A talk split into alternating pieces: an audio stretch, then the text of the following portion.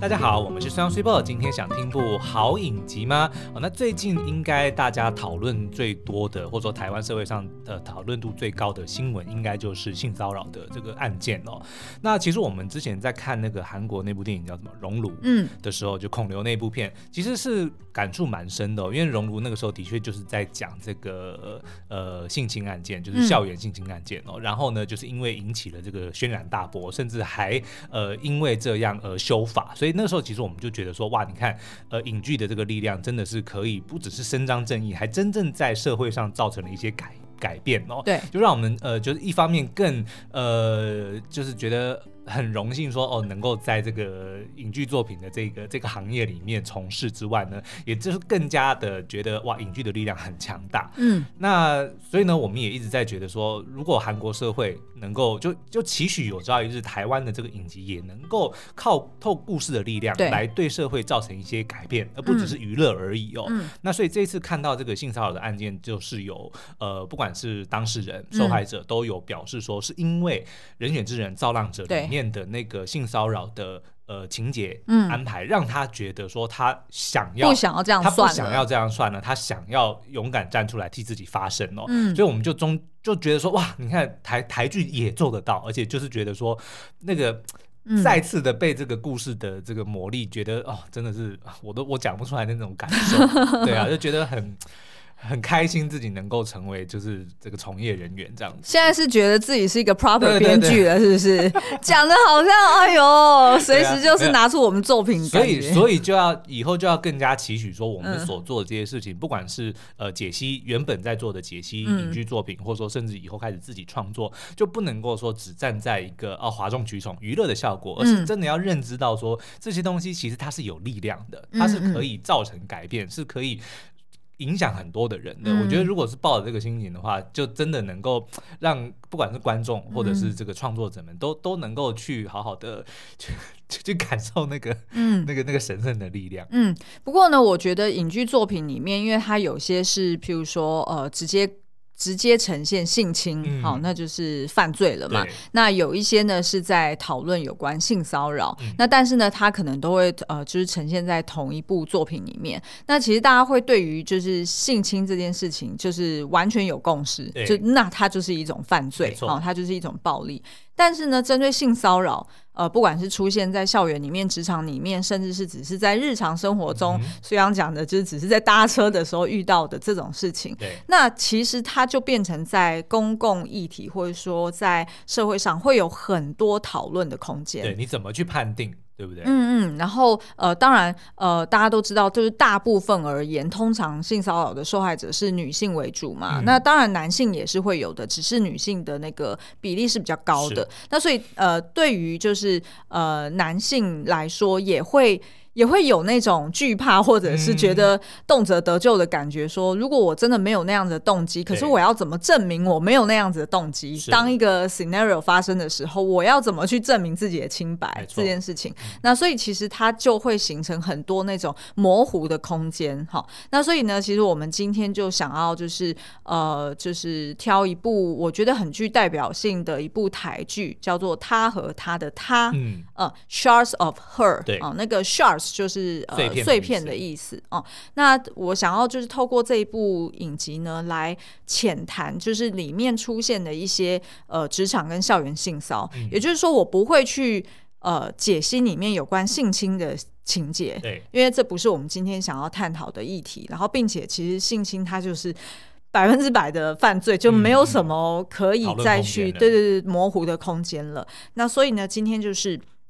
想要透过这一部影集，然后就直接去呃探讨有关职场跟校园性骚。那我会举里面的一些呃就是剧情中的案例。那并且呢，我也会援引，就是我在网络上面有找到，就是关键评论网呢，他们其实之前有多篇的报道哦，嗯、不管是跟专家学者的访谈啊，或者是呃跟执法单位那边的一些咨询啊，其实就是不同的这些专家们，其实都有呃分享过说，到底性骚扰的定义是。什么？难道就是只要当事者就是他自己被觉得被骚扰了，对，他的主观认定不舒服，那就是性骚扰吗？嗯，因为如果行为本身说实在一个可能很难界定哦，嗯、但如果你加上一个意图的话，嗯，这个东西就真的很难说，就因为意图，因为意图你没有进到，你没有办法进人家大脑去确认这件事情。但所以比如说，如果今天被一个陌生人盯着你看。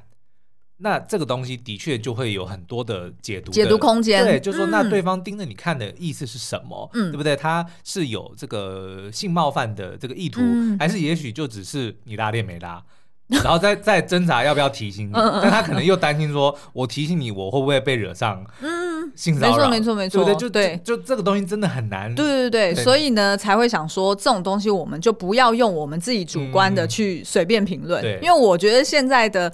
社群媒体因为它太过方便了，所以大家很容易陷入我就想要随时随地的主观评论，哦、然后当没有一个依据或者是没有真的是深层思考过，然后就随意的去丢一句评论的话，嗯、其实很容易对就是别人造成二次伤害，没错，而且是你可能不知道的一个深远的影响。那所以呢，我们就先来介绍一下呃这部影集哦。那这部影集当初在 Netflix 上架的时候，其实我就一口气把它看完了。嗯、但是那时候我们我忘了我们那时候在忙什么，就没有介绍到这出影集。哦、是，但是反正呢，就是我在看的时候，其实是过程中其实是很困惑的。嗯，然后而且呢，会觉得有一点不舒服。对。那这是正常的，这应该是刻意要呈现，它是刻意要呈现的。对那但是呢，差不多到了第六集，它总共有九集嘛，到了第六集以后，你就会整个豁然开朗，嗯、然后你就会反过来 appreciate 这个这出影集，它的编剧、导演以及他剪接的手法，对，他这样子去处理，你就可以领略到他的巧思。所以换句话说，就这句这一部影集没有获得，比如说人选之人同样的这个讨论的度热度，有可能也是，我觉得正常，就是。他非战之罪，因为本来他就是在他的议题是这样。你要不要先先讲一下他的这个 OK OK，好，我来讲一下。我们在讲。好好，他其实呢是用悬疑刑侦来包装一个，就是这个女主角的童年创伤。对，好，那所以其实他这个创伤呢，里面是当然包含他童年，呃，就是。国中的时候有遭遇到性侵嘛，嗯，然后后来呢，就是出社会之后也有呃所谓的职场性骚扰，然后呃再就是借由他身边的一些其他友人去呈现，就是女性在这个社会上，她也会承受呃约会暴力或者是数数位的性暴力。对，数位性暴力就是意思是说，他其中有一个呃女性友人，她就是跟人家自愿呃约会，然后有上床。嗯嗯哼然后对方也要求说，我想要拍你的那个裸照，呃，裸照加上有动态了，亲密的亲密的影像，对。然后呃，他在那个情况之下，他是答应的，他并不是被胁迫的。当然，他是一个无奈的情况下答应。可是无论如何，这个影片就被传出去了，于是他就遭受了这个后续的。的一个影响，对，所以这个就是数位性暴力。那所以其实他就是用呃悬疑刑侦哈，然后就是去找凶手啊，或者去找真相啊，嗯、然后来包装说哦，这个人的一个就是他一生的这个创伤。对，所以其实呢，他的故事就是在描述。呃，一个在职场上面非常成功的一个女子，叫做林晨曦。by the way，林晨曦这个名字是以前我们你还记得我？有有有，我们曾经曾经我们同居的时候，对对，我们就想说，如果以后我们生小孩，对，男生就叫林晨，女生就叫林曦，然后就叫做对不对？因为我们两个都姓林，所以就没差。然后我们那时候还一看到这个名字的时候，就什么？啊，怎么把我的儿子跟女儿都结合在一起？Anyway，反正他就。叫做林晨曦哦，然后呢，他是一个就是呃，算是猎人头公司的一个主管。嗯，我觉得这是一个蛮特别的设定哎。对，因为平常我们大部分看到女主角，通常都是广告公司主管，对不对？对，或者或者就只有讲说外商公司。哎，对对对对。但是他这个就是直接说，哎，他就是在一个 Headhunter 里面上班哦，然后也被这个就是那种财经杂志啊去认证说她是十大专业年轻女性。嗯。所以他的形象非常好，然后看起来也很干练哈。然后呢，呃，他呃，当然也还是呃，她单身，但是有一个男朋友。对。那但是呢，她呃依旧，即便她的这个就是能力表现非常的出色哦，但是她还是在职场上面有呃面临到非常多的歧视。嗯。那后来呢，也因为就是她是女性的关系，所以即便她的老板很赏识她哦，但是呢，最终还是呃另外找了一个她自己的，算是她自己的亲戚哦来空降成为呃这个林晨曦的主管。对，就老板的亲戚啦。嗯，没错，意思就是说，因为他那个老板就是觉得说啊，那个单身女性很麻烦。哦，就是单身女性可能 maybe 在职场上面哦，可能就会产生一些呃情情爱爱的问题，嗯、他觉得或者比较麻烦，或者就是更传统或者说更普遍的，比如说结婚或者是对结婚生子，然后就是日后就你要要请什么育婴假啊，嗯、有的没的，然后没事小朋友就是。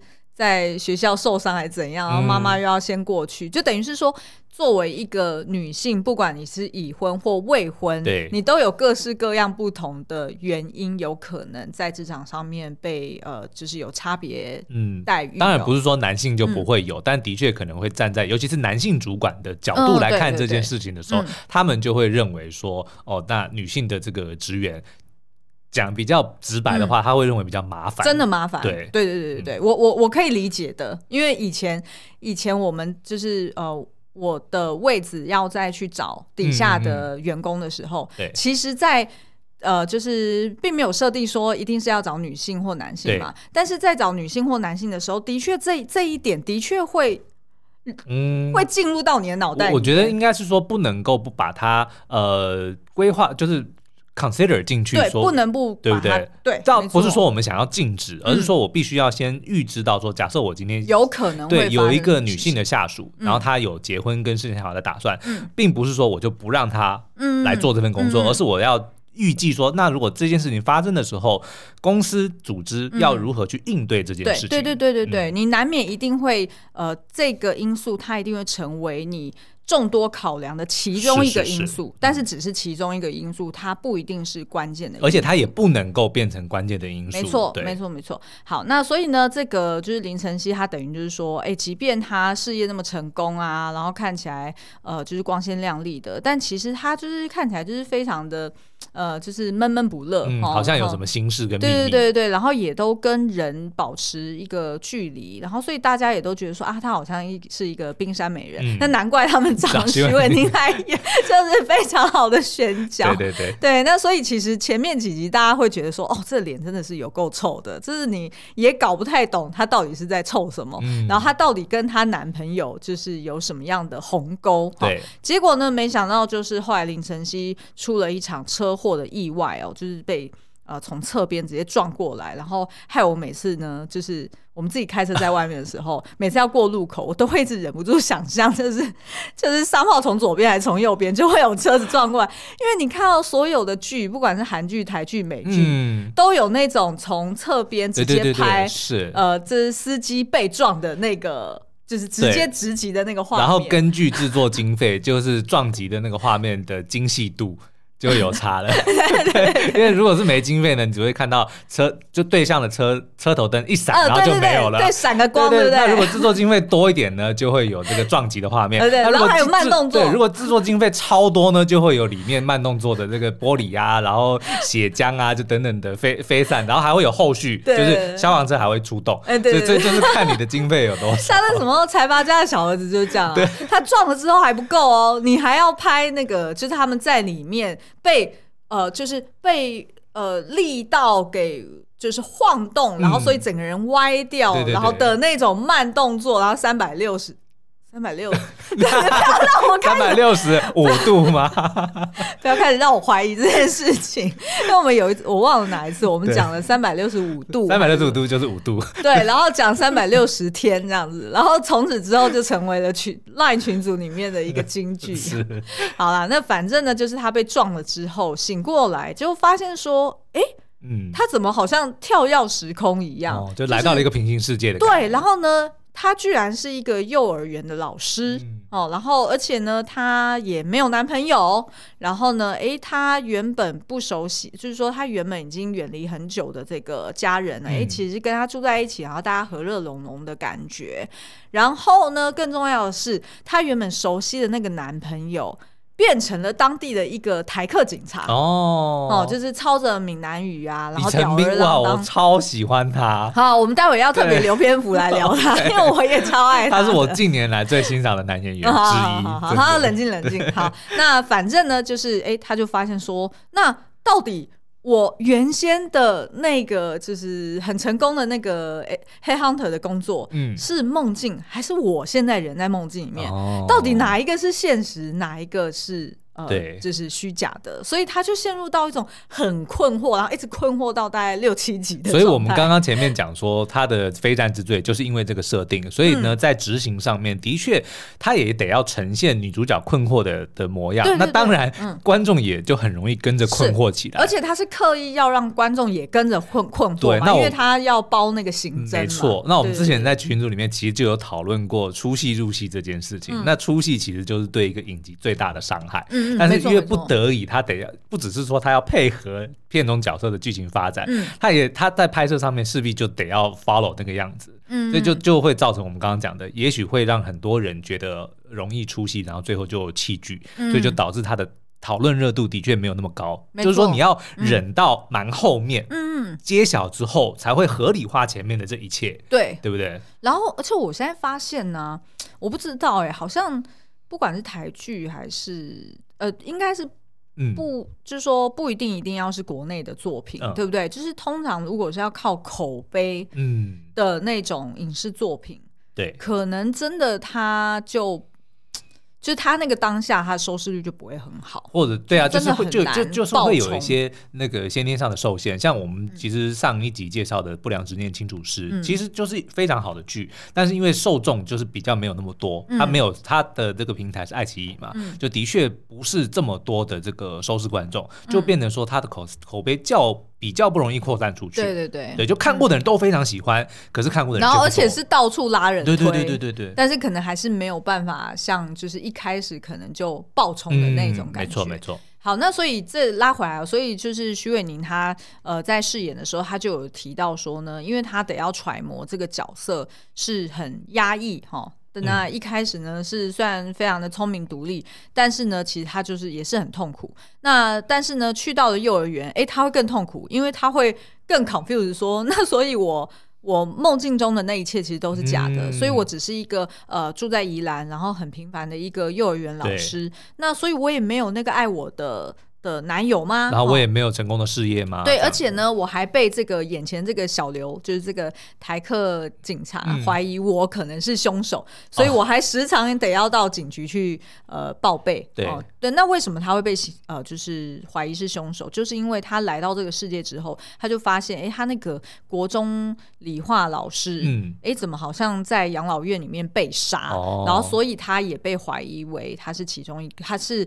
可能的嫌疑犯，对，那所以等于是说，在这两个生长背景。哦，截然不同，但是同样压抑、同样痛苦的一个设定之下呢，徐伟宁就说他得要让自己时时感受到饥饿跟不舒服，嗯，他才可以就是帮助他，就是一直留在这个角色里面，然后脸更臭。对，然后他也说呢，就是他在上戏之前，他就得要就躲到旁边，然后一个人走来走去，走来走去，走来走去，嗯、就是那种就是刻意的有一点像是执迷哈，就是比较有执念的那种感觉，对他才可以留在这里面。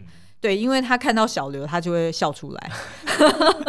他演的太好了。对对对，然后那当然就是另外一个比较不好演，然后而且也很需要就是编剧他花很多时间去填掉的，也就是呢，这个呃女主角呢，她其实哎接下来会爆一点点累哦，嗯、但是我觉得其实 doesn't matter。而且这部剧就像我们刚刚讲的，如果你知道发生什么事，你反而更容易去享受剧情哎。不是吗？也是没错，对对也是没错。而且我到目前为止，我都没有告诉你哪一个是真，哪一个是假。嗯，所以 maybe 哪个是真，哪个是假。对你来说是一个观影乐趣。也许我们现在你听到的这个节目也是假的，你的这个生命也是假的，对不对？骇客任务没看过吗？哦，好好，也是也是。好，那反正呢，就是他罹患了解离性失忆症，嗯，好，然后后来呢，也呃也出现了这个解离性身份障碍症。对，所以那这个解离呢，其实意思就是 dissociation，就是把他自己的原先的记忆给关掉。哦，就就换成了另外一个身份。嗯，然后呢，他可能就会出现一些，就是跟现实世界有一点分离、格格不入的状态哦。譬如说，他可能就是看起来很恍惚啊，嗯、然后他可能会嗯。有点像是呃漫漫无目的的游走在。我记得没有没有，我只是想要讲，就是我们之前好像看忘记哪一个影集，也是讲到类似的，就是为什么会有这样的事情发生，嗯、就是因为当下遭遇的事情太痛苦了，是他没有办法承受，所以他就只好。就是解离原本的这个人格，嗯、用旁观者的角度来看这件事，好像说不是发生在我身上，就会他才能够接受。对对对，所以他其实是一个大脑的自我保护机制。对对对对，其实也有点像我们平常在练重训的时候，嗯，然后教练不是讲说，你要快要断电的时候，你就要记得把那个。就是哑铃往往旁边摔，不要摔到自己脸上，对不对？我们在练胸推的时候，oh. 因为我最怕，你知道我我人生最怕就是出现那个那叫什么《绝命终结战》的、uh, 的那个事情发生在我自己身上，是是是，所以我每次在练胸推的时候，我都很恐惧，说我的手会突然断电，然后往里面一凹，结果那个哑铃就直接砸在我的脸上。Uh, 你想看吗？我有看，我有这些影片哦。不用，Facebook 上很多。好啦，其实意思就是说，大脑可能就瞬间在那个瞬间，他又遇到了类似的刺激，那他可能就会断电。就就是要告诉你说，这件事情不是发生在你身上，没事没事，对对对对对。然后他就被压下去了。那但是因为那个记忆其实实际上就是发生过，所以那个记忆还是存在在你大脑里面，它只是被呃藏到某一个深处里面。所以可能日后当你再遇到类似的情景。或者是一个 Q，你又会被 take over。对，或者是呃，你可能就是去接受呃咨商，对。那有可能就会把那个记忆给再拉回来哦。嗯、那所以这个就是呃，徐玮宁他得要，我觉得他处理的很好的地方，就是他一方面就是要维持那个冰山美人的那个形象跟状态，嗯嗯嗯。然后二方面他又要有那种在底下蠢蠢欲动的那种巨大创伤。对。随时可能会迸发出来的那种感觉，其实真的很难演。是，好，那另外呢，就是虽然很想要赶快聊的李成斌。好，李成斌其实呃，他前一个作品让我们印象很深刻，应该就是《七月与安生》。是我那时候第一次看到，我就觉得说，哇，这个。好会演，会红哦。对，会红。好，那他这一次呢，就是一人分饰两角哦，所以其实跟徐伟宁一样，他呃，他这一次呢，呃，毕竟因为他这个角色没有所谓的创伤的问题嘛，对而且一个一个角色是呃真实的，嗯、那另外一个角色是徐伟宁脑中去脑补的，哦、他自己去想象的。好，那我不告诉你哪一个是真，哪个是假，嗯、反正 anyway 呢，他就是要饰演两个截然不同个性跟风格的角色，一个呢是。A 就是非常有风度，然后就是那种大人哥的那种，嗯、那一定是假的，就是大人哥的那一种上班族哦。这个世界大人哥 obso 没有 obso 哟。好啦，就是呃李浩明这个角色哦，那所以这个李浩明呢，就是哎真的就是时时的，就是守护在呃这个呃林晨曦的身边，然后也觉得很没有安全感，不太确定为什么这女女朋友要对他若即若离的感觉，嗯、好像一直。都没有办法真正的可以深入到他的内心。对，那所以这个是李浩明的角色。那再来另外一个呢，就是当这个林晨曦他呃穿越之后。林晨曦还是林晨曦，是只是他的人生处境不同了。嗯、那但是呢，在呃另外一个人生处境里面呢，哎，他就发现说，哎，在宜兰有一个就是老是叼着牙签哦，讲话不清不楚的一个台客的 刑警哦，嗯、就叫做小刘。对。那我后来查的时候才发现说呢，哎，其实那个李成斌他在设计这两个区隔的时候呢，他其实很用心哦。他就形容说，他觉得李浩明呢是水，哈、哦，就是。嗯很冷静啊，然后很温和啊，然后就是好像就是可以这样子，呃，就是水利万物。那什么叫水利万物？这个上善若水啊，水利万物而不争。我们前一阵子讲那个 谁知道的时候提的这个。哦，好好好，所以反正就是呃，浩明是水水型人哈。那以小刘来说，就是火型人。哦，他是在 promote 即将上映的元素方程式吗？元素方程式也是水型加火型两个人谈恋爱，而且 by the way，我们其实早在哇十二月的时候，我们就已经访问过导演了。然后那个影片我们藏了很久，就即将在上映的时候，即将在上映的时候就会跟大家来分享。哎，对对对，七月初就会正式上映了，然后很期待看哦，因为听说蛮感人，而且他一定会得奥斯卡，所以我们就可以很炫耀说，我们跟奥斯卡金奖导演访问过，见过面。而且呢，那个导演就是他，同时好像也是编剧吧？是不是？好像是，嗯嗯，就是那个导演呢，Peter Song，嗯，他其实，在当场访谈的当场听到我们讲说我们在做的那些电影教我的事，就是分享呃影视作品的心得啊，然后我们是夫妻一起做，你知道他有多兴奋吗？对啊，That's so cool，That's amazing，他就一直称赞，一直称赞，称赞称赞到最后，我们整个访谈结束，对，然后我们离开，就是都已经要把那个大门打开要走出去，我们都还在听到他在跟他的其他同事继续讲。Lessons from That's such a cool idea 好，那反正呢，就是诶、欸、炫耀一下哈。那回来就是这个李成明，他就提到说呢，诶、欸，他就是透过诶、欸，就是火啊跟水啊这样子不同的人。然后去设计说，哎，那他们的一些习惯动作啊，或者是他们的一些就是讲话的风格啊、嗯、态度啊等等的。所以呢，基本上他很有信心。他说，哎，当你看到这个小刘跟浩明，如果他出现在荧幕上面的时候，你只会觉得他只有脸一样，只有长得一样，但是呢，其他地方是不会有任何重复的。而且他的确也做到这一点了。对对对，嗯、没错没错。那所以他就有讲到说，像小刘设定要叼牙签这件事情，对，他其实呢。觉得很不容易，因为呢，他说讲一讲话可能就会把牙签吸到嘴巴里面，所以大家千万不要 轻易的模仿。然后呢，叔叔有练过，对对对，然后而且呢，他就呃，就是讲话的时候有可能就会把那个牙签弄掉下来了，嗯、所以他就说他就偷偷的用口水把它粘在嘴巴里面去呈现，那真的是蛮不容易的。嗯、那另外一个我觉得印象也蛮深刻，其实是呃，编剧呃温玉芳他在一个访谈里面其实有提到说，其实大家就是应该看。全剧会觉得有一个元素是呃印象很深刻的，就是。白鸽，白鸽，啊、你在讲什么？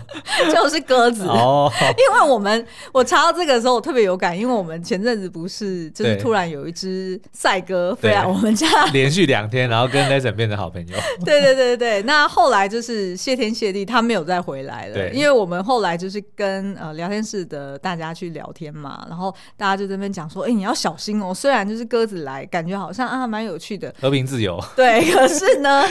可是呢，鸽子本身的，比如说它会拉屎啊，嗯、或者它可能在那找东西吃，甚至要筑巢啊等等，可能会有蛮多的病菌，嗯、所以就是请我们要小心。所以还好后来就没有来了。好，那这个编剧呢，他就有提到说，哎、欸，其实他一开始就有设计，就是在那个呃，就是女主角呃林晨曦还是。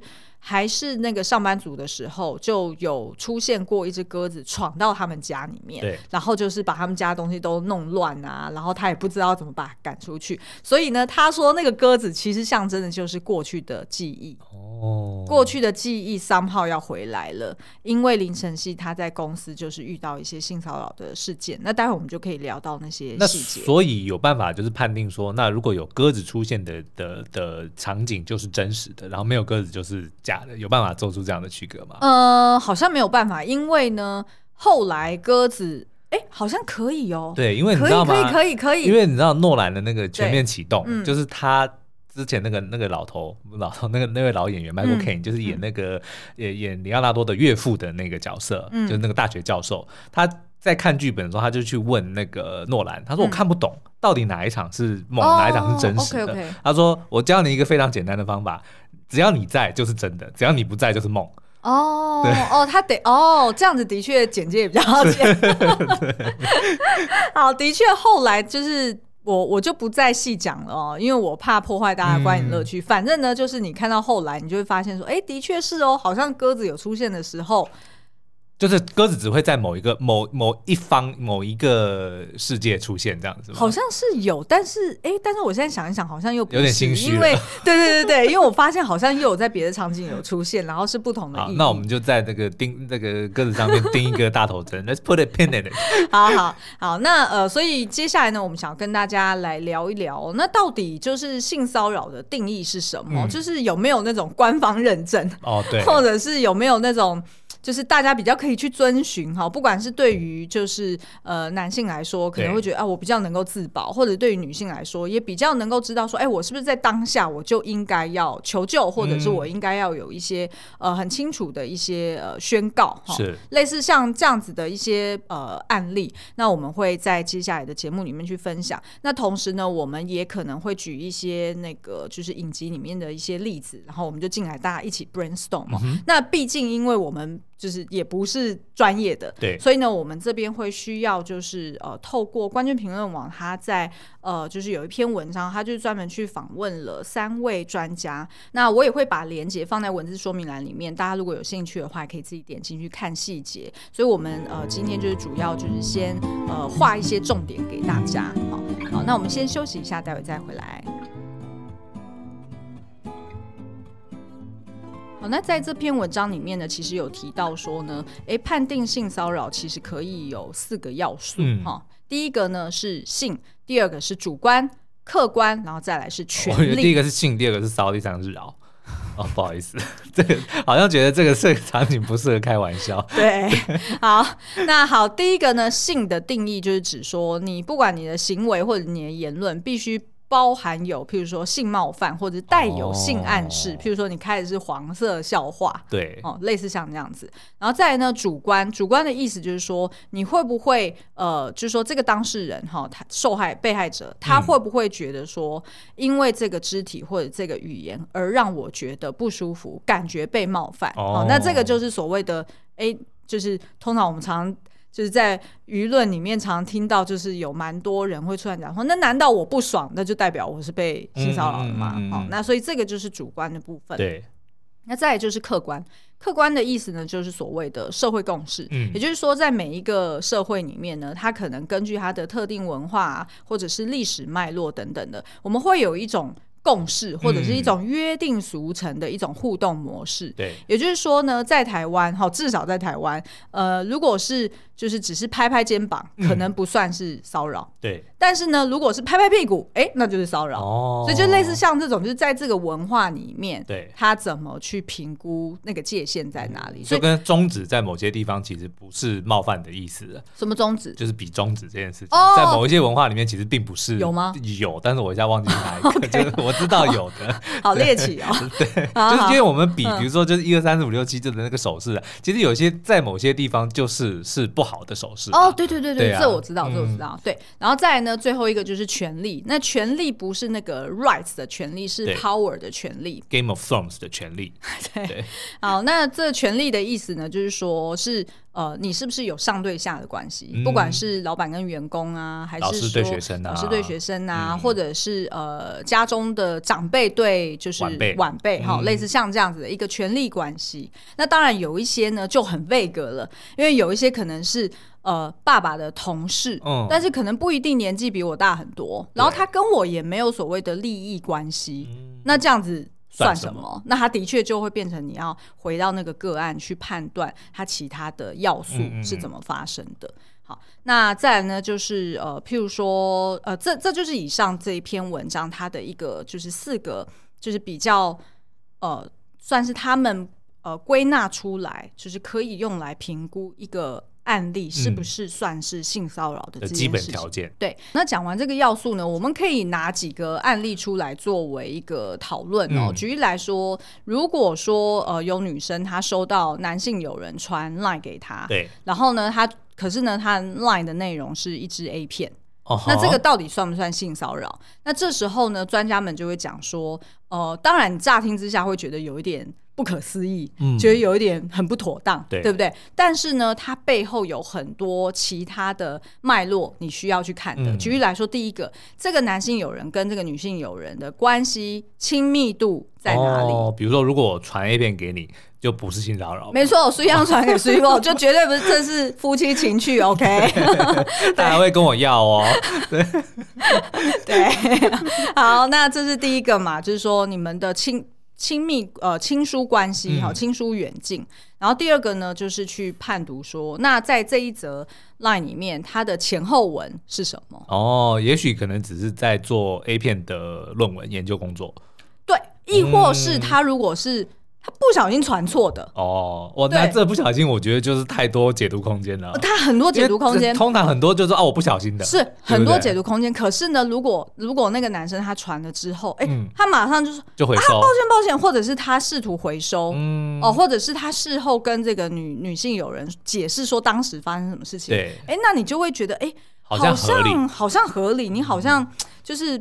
好像不能就直接说他就是在性骚扰。对，但是我传了之后问说觉得如何？对，嗯，哦，然后你或者说前面本来就已经有一些不当的言语的时候，是是是是是，他可能本来就有意思要追你，亦或是哎，他平常就是会呃，就是散布这些呃，就是就是十八禁的内容还是怎么样，他都会去呃形成让执法单位他去判断说，那到底这个人他平常的。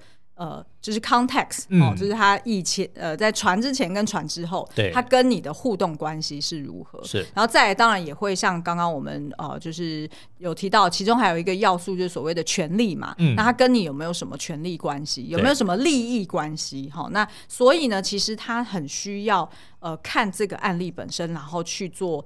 呃，就是分析的，所以他没有办法说你直接乍听一个你就说啊，这样很不恰当啊，嗯、然后这样这样铁定就是呃什么呃的哥啊还是怎么样，对对对，然后就直接去贴标签是不能这样子的。嗯、那他当然也有解呃举一些其他的案例哦，但是因为时间的关系，我们就留给大家去那个文章里面去看。嗯、譬如说过马路的时候，如果你拉了一下你身边的这个异性友人，对，那那到底算不算？哦，你也许是在替他就是。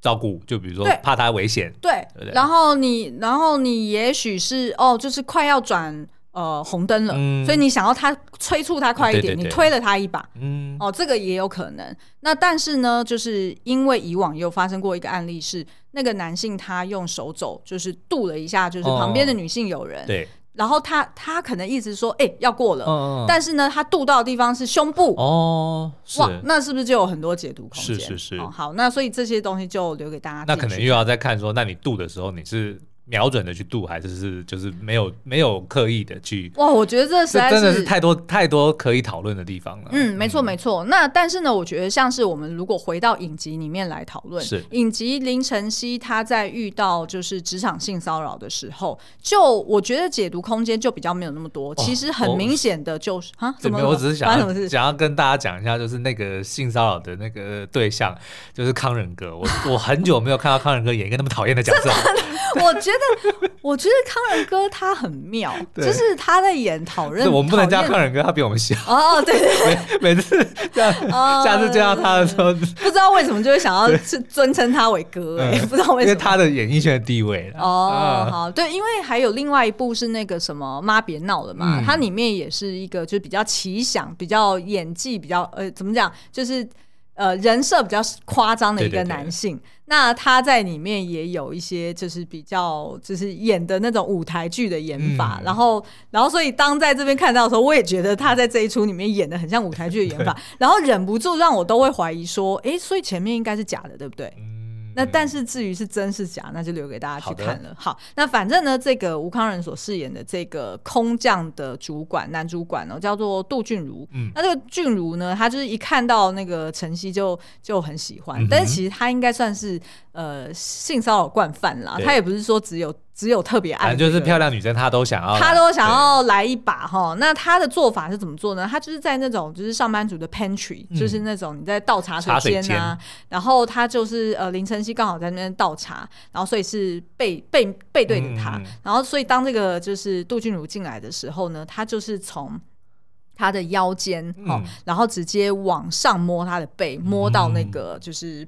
呃，就是胸口，呃，就是脊椎那里。对。然后，所以他就是沿着下面这样摸上来，嗯、他并没有摸屁股，对，他也没有摸胸部，他也没有摸任何就是大家通常会觉得是呃性征的地方。哦。可是他那样子的摸法，就是在性骚扰、啊。不会，我觉得女生背很美，很性感啊。哦，是没错。好，好，好，说到这，我自己其实时常也都会想说，嗯，哎。不要在 不要在这边。My wife is so cool。不要在这边，因为我们在探讨性骚扰的定义，所以我们不要再讲自己个人的遐想了。Oh, OK，不然我们会形成对我们的听友性骚扰。没有，我的我只我刚刚其实讲这个意思，就是说他认为说啊，我摸背又没什么，oh. 但是其实背是你不能说被没有性征的意思啊，就是。对不对？好，那应该要换个方的我刚刚提这件事，意思就是说，就是那个那个康仁哥的角色，如果是想要借此来规避说我摸背而已，背没有性征，那我我就认为说，其实那个是强词夺理啊。没错，没错，没错。那我们如果用就是刚刚说的那个四个元素来来来评估好了。嗯、你说第一个好，没错，他那个摸呃，康仁哥可能不是康仁哥，对不起，就是那个他那个主管哈，俊如可能会讲说，哦，我又不是摸你的性器哦，或者是你的性特征的地方，嗯、所以呢，第一个条件可能就会被他逃过，说哦，这又没有什么性暗示或者性冒犯的、哦、的一个行为哈。那第二个呢，主观来说，哎、欸，林晨曦是不舒服的，那突然。我跟你有很熟吗？什么地方都不舒服啊？对啊，对对，我跟你很熟吗？你就算摸我头发，我都觉得不舒服啊，对吧？哈，所以这个主观的行为，哎，就不过关啊。客观呢？客观的社会共识是可以接受男性呃同男同事去摸女同事的背吗？我觉得不行。我也觉得不行，我也觉得不行。你顶多是那种我要叫对方，嗯，然后我是拍一下他的肩膀，对对对，对吧？对就是你这样子是还 OK，我觉得这是社会共识。但是如果你是从腰间这样子摸上来到背，是，那就是太过分了，所以这个根本不过关。然后第四个就是权力，对，权力关系的确是不对等的，因为他是他老板的亲戚，对，所以他是有一种就是我。皇亲贵族的感觉，对，我不能得罪你，我得罪你我就完了。我在这间公司，我可能是没有办法继续下去的。所以其实四个里面中四个里面中三个，那就逃不过。而且是三个半。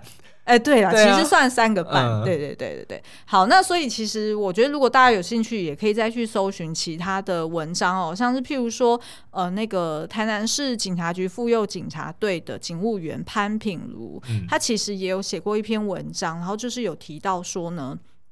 其实呃呃一开始就是当呃就是我们这个就是台湾社会在推广就是防防治这种所谓的性教育啊，或者是性平专案的时候，其实一开始是在倡议说。呃，只要你觉得不舒服，哈，嗯、那就可能构成性骚扰。对，那所以当时候就会变成说，哎、欸，有另外一派的声音就会觉得说，哦，那就动辄得咎啊，嗯、那就是可能很容易被诬告啊，等等的。对但是呢，就是在过去的二十年哦，当这个就是性平法它慢慢的就是有一些案例出来哈，嗯、然后有一些就是社会上的讨论跟共识，所以呢，其实就变得更加的细致了。也就是说，性骚扰这件事情，它就你不能再去很。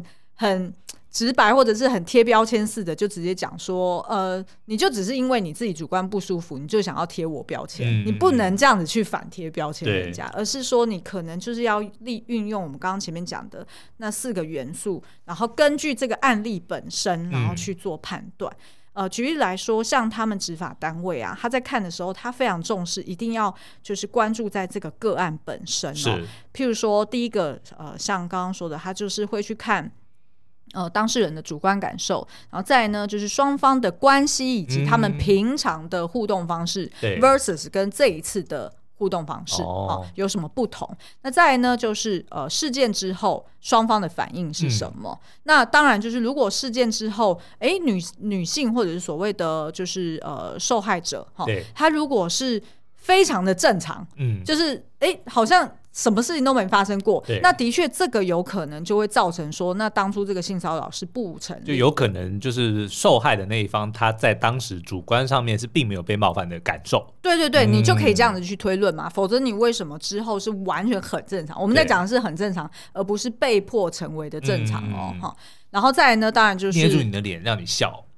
对，我让你笑，对，然后再来就是呃，譬如说呃，发生的背景跟环境，就是譬如说这个职场啊，或者是哎这个车上怎么样啊，嗯、然后再来呢就是行为人，就是当时候他要呃骚扰或者是他去。表达他那种就是他产生的那个动作或言辞，嗯、他的行为是怎么样？他是不是有必要的？哦、譬如说，像里面有一个案例，我觉得蛮妙的，就是那个案例是讲说有一个就是加油站的员工，他要呃还他要拿那个就是找的钱给那个客人，嗯嗯、然后那客人是女客人，对，然后他就是双手捧着那个就是零钱要拿给他，嗯、对，然后结果手就碰到对方的手，哦、然后那个就是那个客人就。